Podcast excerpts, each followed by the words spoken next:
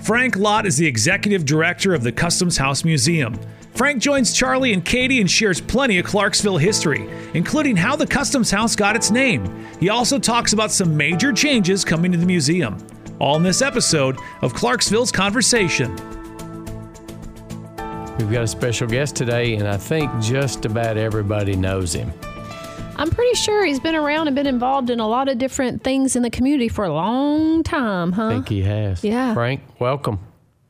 Well, I'm delighted to be here, but I don't know if that's a backhanded compliment. No, that wasn't a backhanded compliment. I mean, there's just, it's that old adage that, 20% of the people do 80% of the work. You're one of the 20% of the people. I guarantee he is. Mm-hmm. Well, as a lot of people have said, it's been a good ride. Oh, yeah, yeah. And I've enjoyed my... So you've been around Clarksville for a couple of years. I'm not originally from here, although I grew up in this area. I lived my early years in Hopkinsville, Kentucky. My father was military, and we always kept a home there, although we lived in other parts of the country over... my youth, we would always come back to this area of Kentucky and Middle Tennessee. I graduated from high school in Hopkinsville, graduated then from Murray State University, came to Clarksville in 1973 as a new graphic designer for Jostens. Okay. And I did a 5-year stint there as art director for Jostens Corporation. In 1978, Jeff Bibb, my business partner over the last 42 years, and I formed our marketing PR company. Yeah.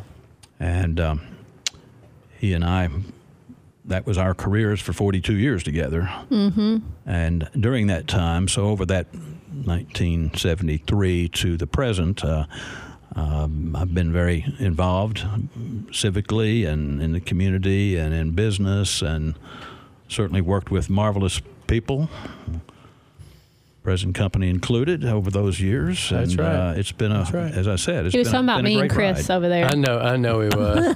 But I'll tell you, Katie, I have a trivia question for you. Okay, for me. What instrument? I'm sure there's more than one. Does Frank play? Musical instrument.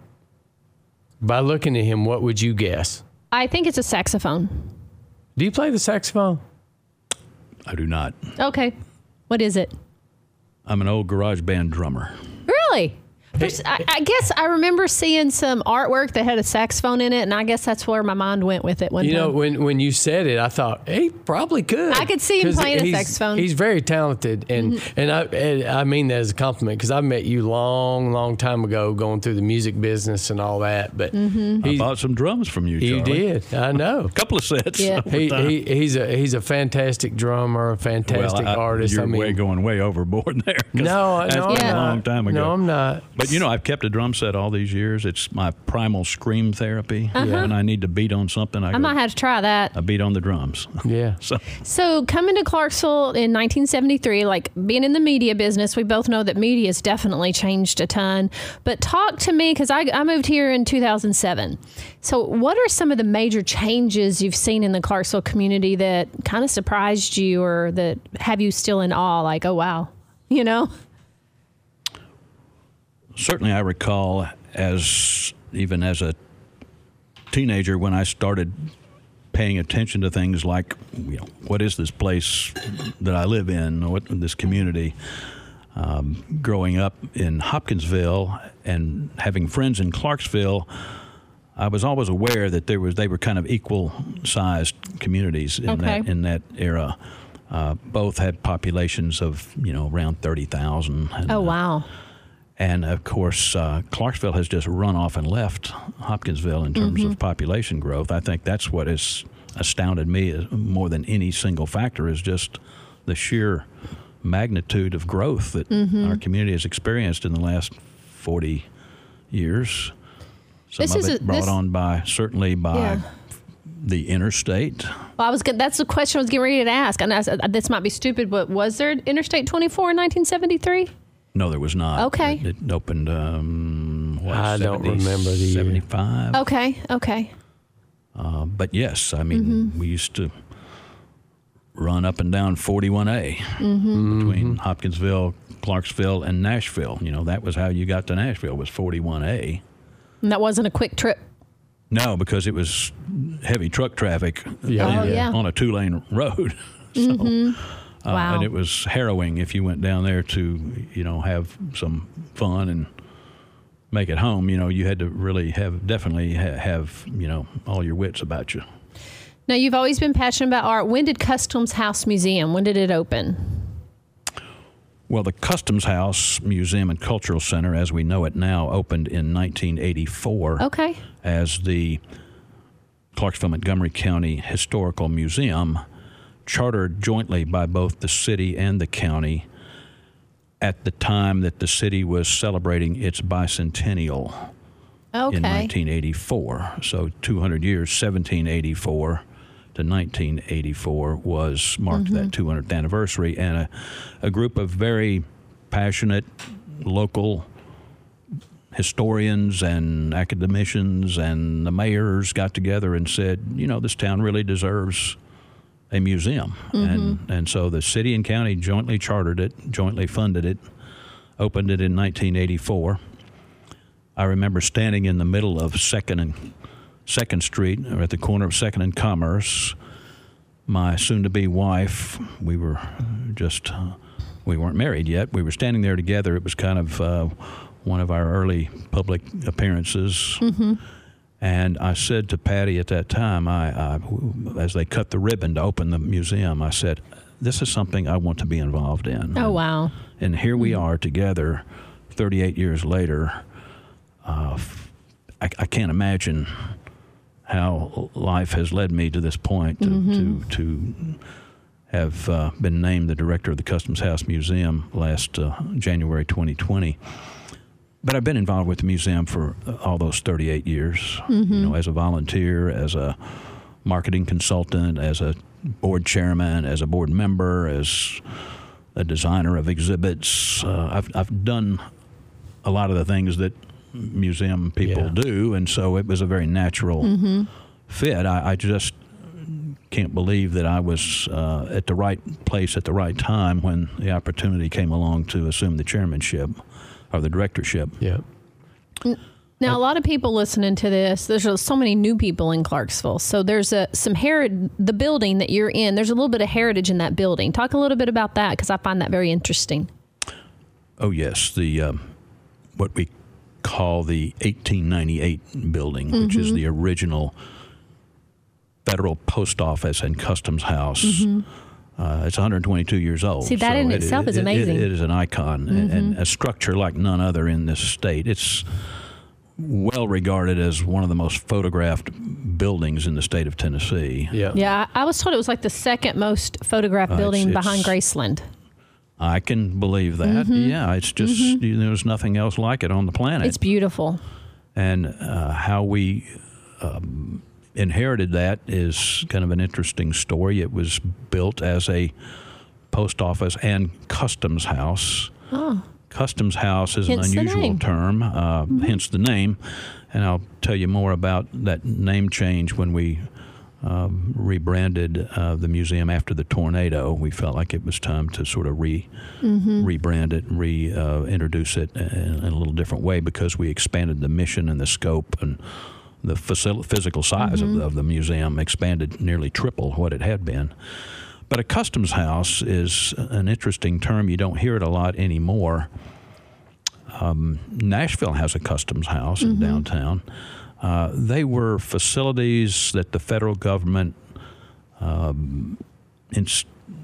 placed in key shipping ports. Mostly customs houses are on seacoasts and seaports, because they were run by the government, and what their function was to levy tariffs, taxes, and manage import and export duties on goods and goods leaving or coming into a market. So at the time, Clarksville was one of the, if not the, certainly one of the largest tobacco exporting markets in the world. Known in this region as the Black Patch. mm-hmm. which was a significant advantage in growing tobacco in this area. It was a highly prized tobacco all over the world. In fact, most of the tobacco from here ended up not in the United States. It ended up in Europe and mm-hmm. foreign markets.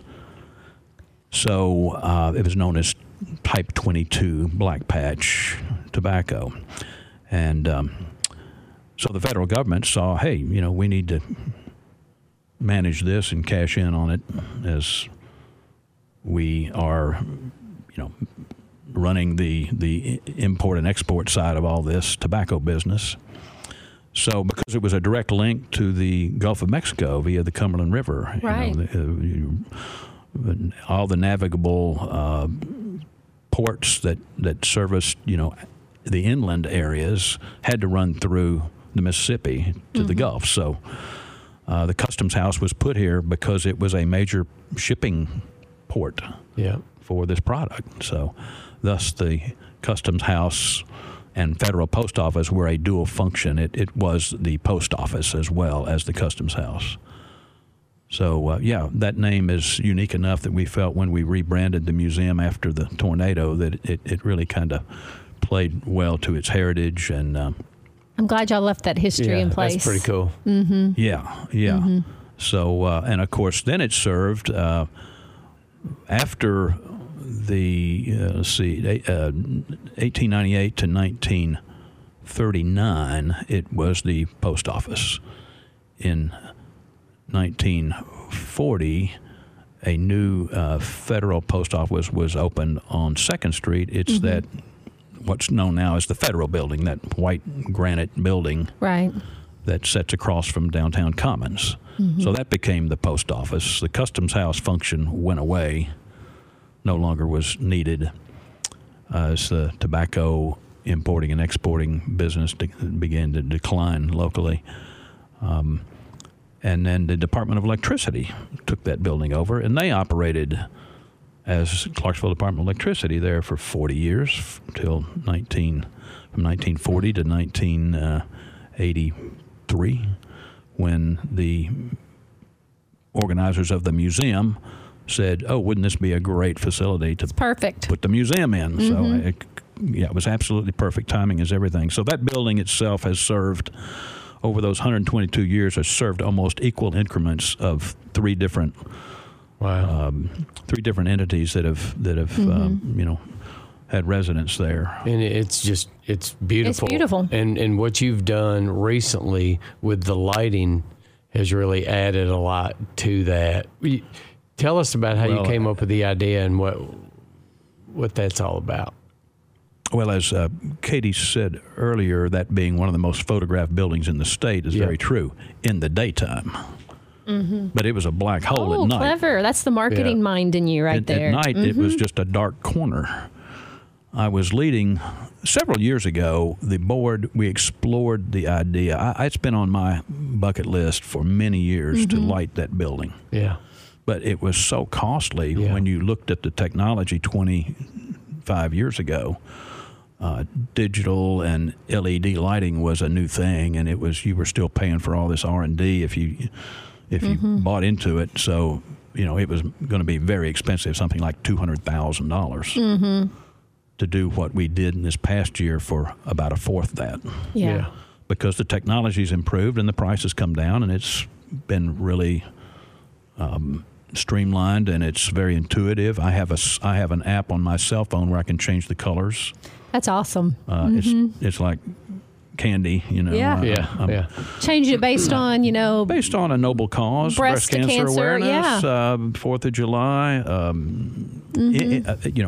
All of these great causes that we can celebrate and hold mm-hmm. up, hold out for people to remind them of.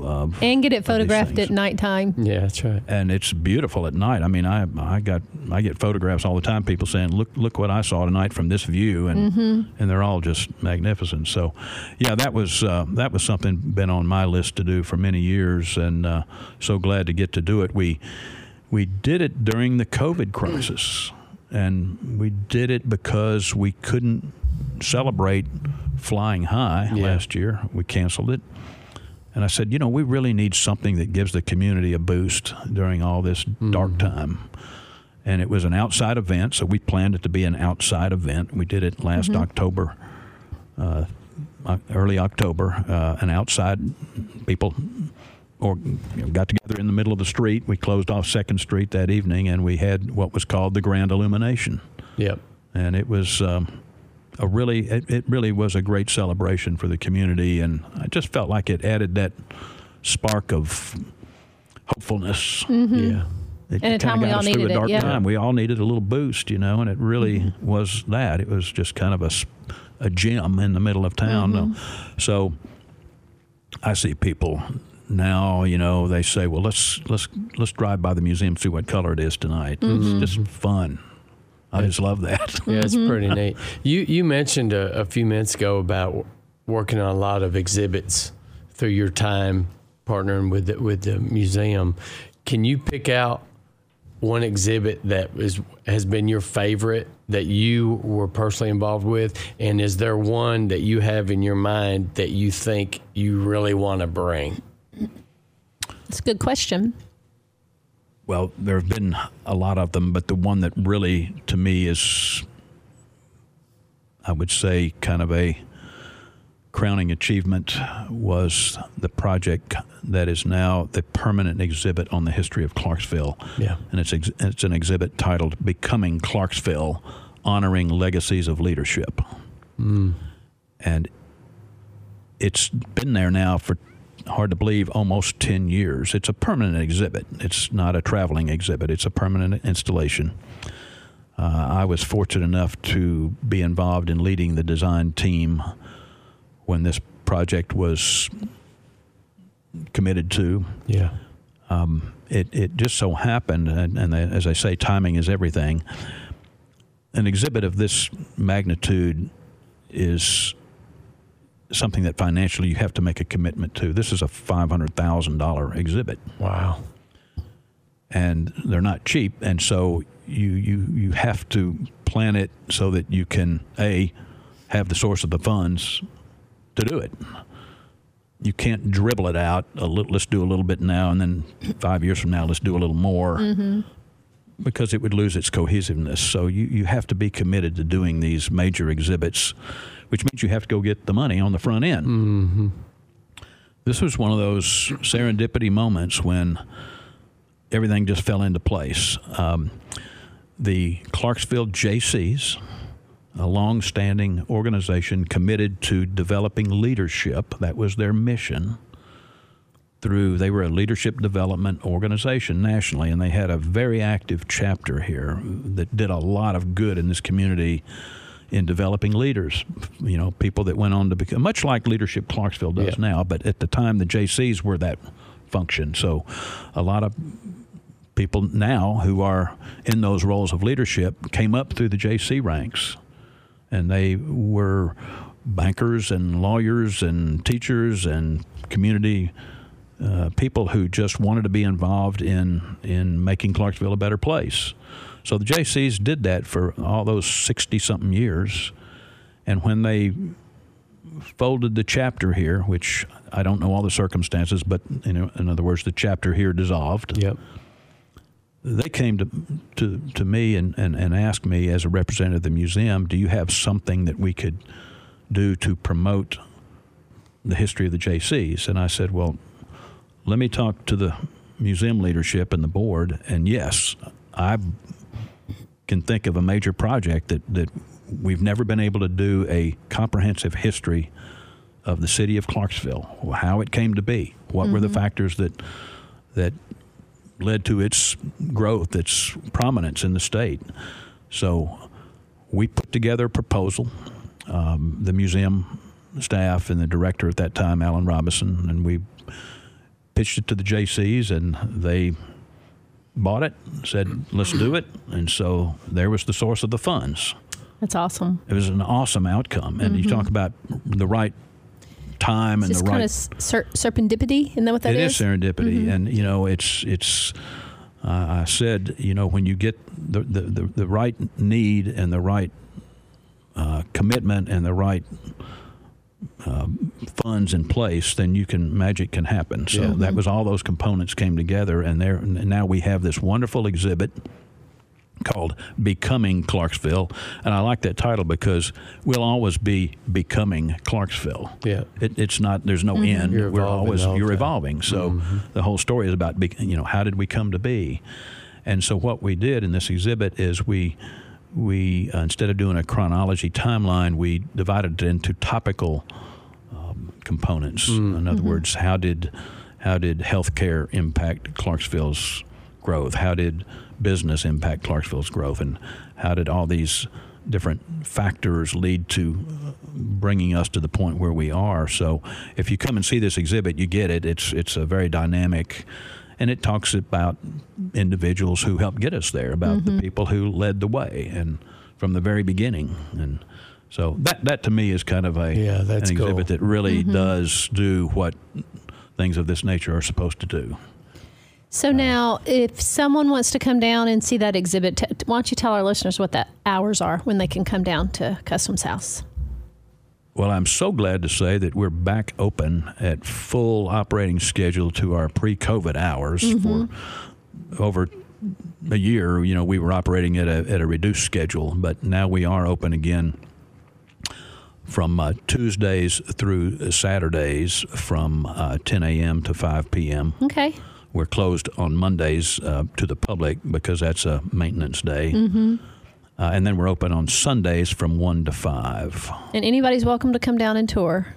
Anybody's welcome to come down and tour. There are certainly plenty of options for people in terms of, you know, we have an admission fee.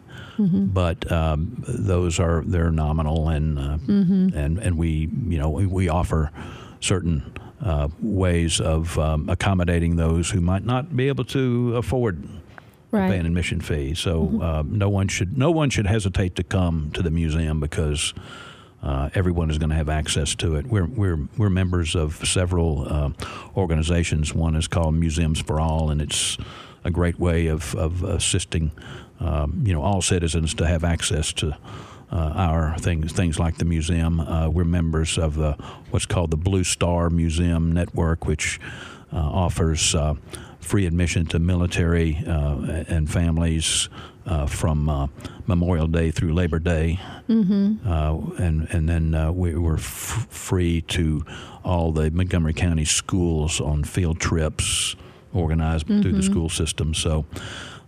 We want everyone to feel like the museum is a place for them to come and we do a lot of, you know, certainly historic things, but just things that are fun, you know. The other big project you asked about a moment ago, what's my next big project, is we are completely renovating our children's floor. Oh, so is the bubble room going away? No, the bubble room is never going away. Good. The bubble room will never go away. The bubble cave, we call it. Nor will the little supermarket. Those will be continued to be part of the exhibit there on the children's floor. But we are renovating them and we're improving them. We're making, you know, doing a lot of facelifting, but we're revamping the whole scope and mission of that children's area. Right now in the design and fabrication phase, we will close that floor for about 8 weeks beginning in November, and then raise the curtain on the new and improved children's floor right about the first of the year. Well, that's exciting. 2022, yeah. Very exciting. Again, it's one of those projects that all of those factors had to come together once again, and the stars had to align, but by gosh, they have. And, you know, we've had tremendous financial support from various entities in this community to help make this happen. The first being a marvelous gift from the Downtown Kiwanis Club, a commitment that allowed us to do this. Yeah. And so they've stepped up. Again, another civic club has stepped up and funded a major project for this. Their focus, Kiwanis Club's focus, is on children. Yep. It's perfect. So it's a perfect fit. Yeah. You know, and they've made this commitment, and it got us about halfway there. So in the meantime, we've gone out and raised the other half through various relationships with local underwriters. So it's great. It's a community effort. We'll have to do. Are you going to do a big ribbon cutting? So, oh yeah. We'll do a big ribbon cutting. We'll do a soft opening and then have something formal after the first of the year, after the holidays. Mm-hmm. Yeah, that'll be fun. Well, make sure you invite Charlie and I. We want to be there. We can do it. You know, and what's fun about it is a lot of the folks that I'm working with on this came through that area as children. Yeah, that's wonderful. Yeah. I said, you know, and now they're bringing their kids there. Some of them are bringing their grandkids there. Mm-hmm. So, you know, I had my own my two grandsons were visiting here, and of course my two sons came to the museum many times on field trips. Now my two grandsons and my granddaughter have all, you know, we've all done the bubble cave. Yeah. And we'll continue to do the bubble cave. Got a video of one of my grandsons here 2 weeks ago surrounding himself in a bubble. I have a video of my son who's 12 now when he was 3 doing that. Mm-hmm. Yeah. Mm-hmm. So some things just never go out of style. That's right. Well, some things never lose their magic either. And the bubble cave is never going to lose its magic. It's just, it is magical. Mm-hmm. Well, I think, you know, you've mentioned timing a couple of times, and we appreciate you taking time to be here, but the timing of you retiring from your marketing firm to taking over the museum. I think it's not only perfect for the museum and perfect for you, but perfect for our community because you know the ins and outs and your passion for it. So we thank you for continuing your career to improve the Customs House Museum. And thank you for joining us today. Well, it is my absolute pleasure, and look forward to seeing you all there often. Subscribe to Clarksville's Conversation wherever you get your podcast so you don't miss out on a single conversation.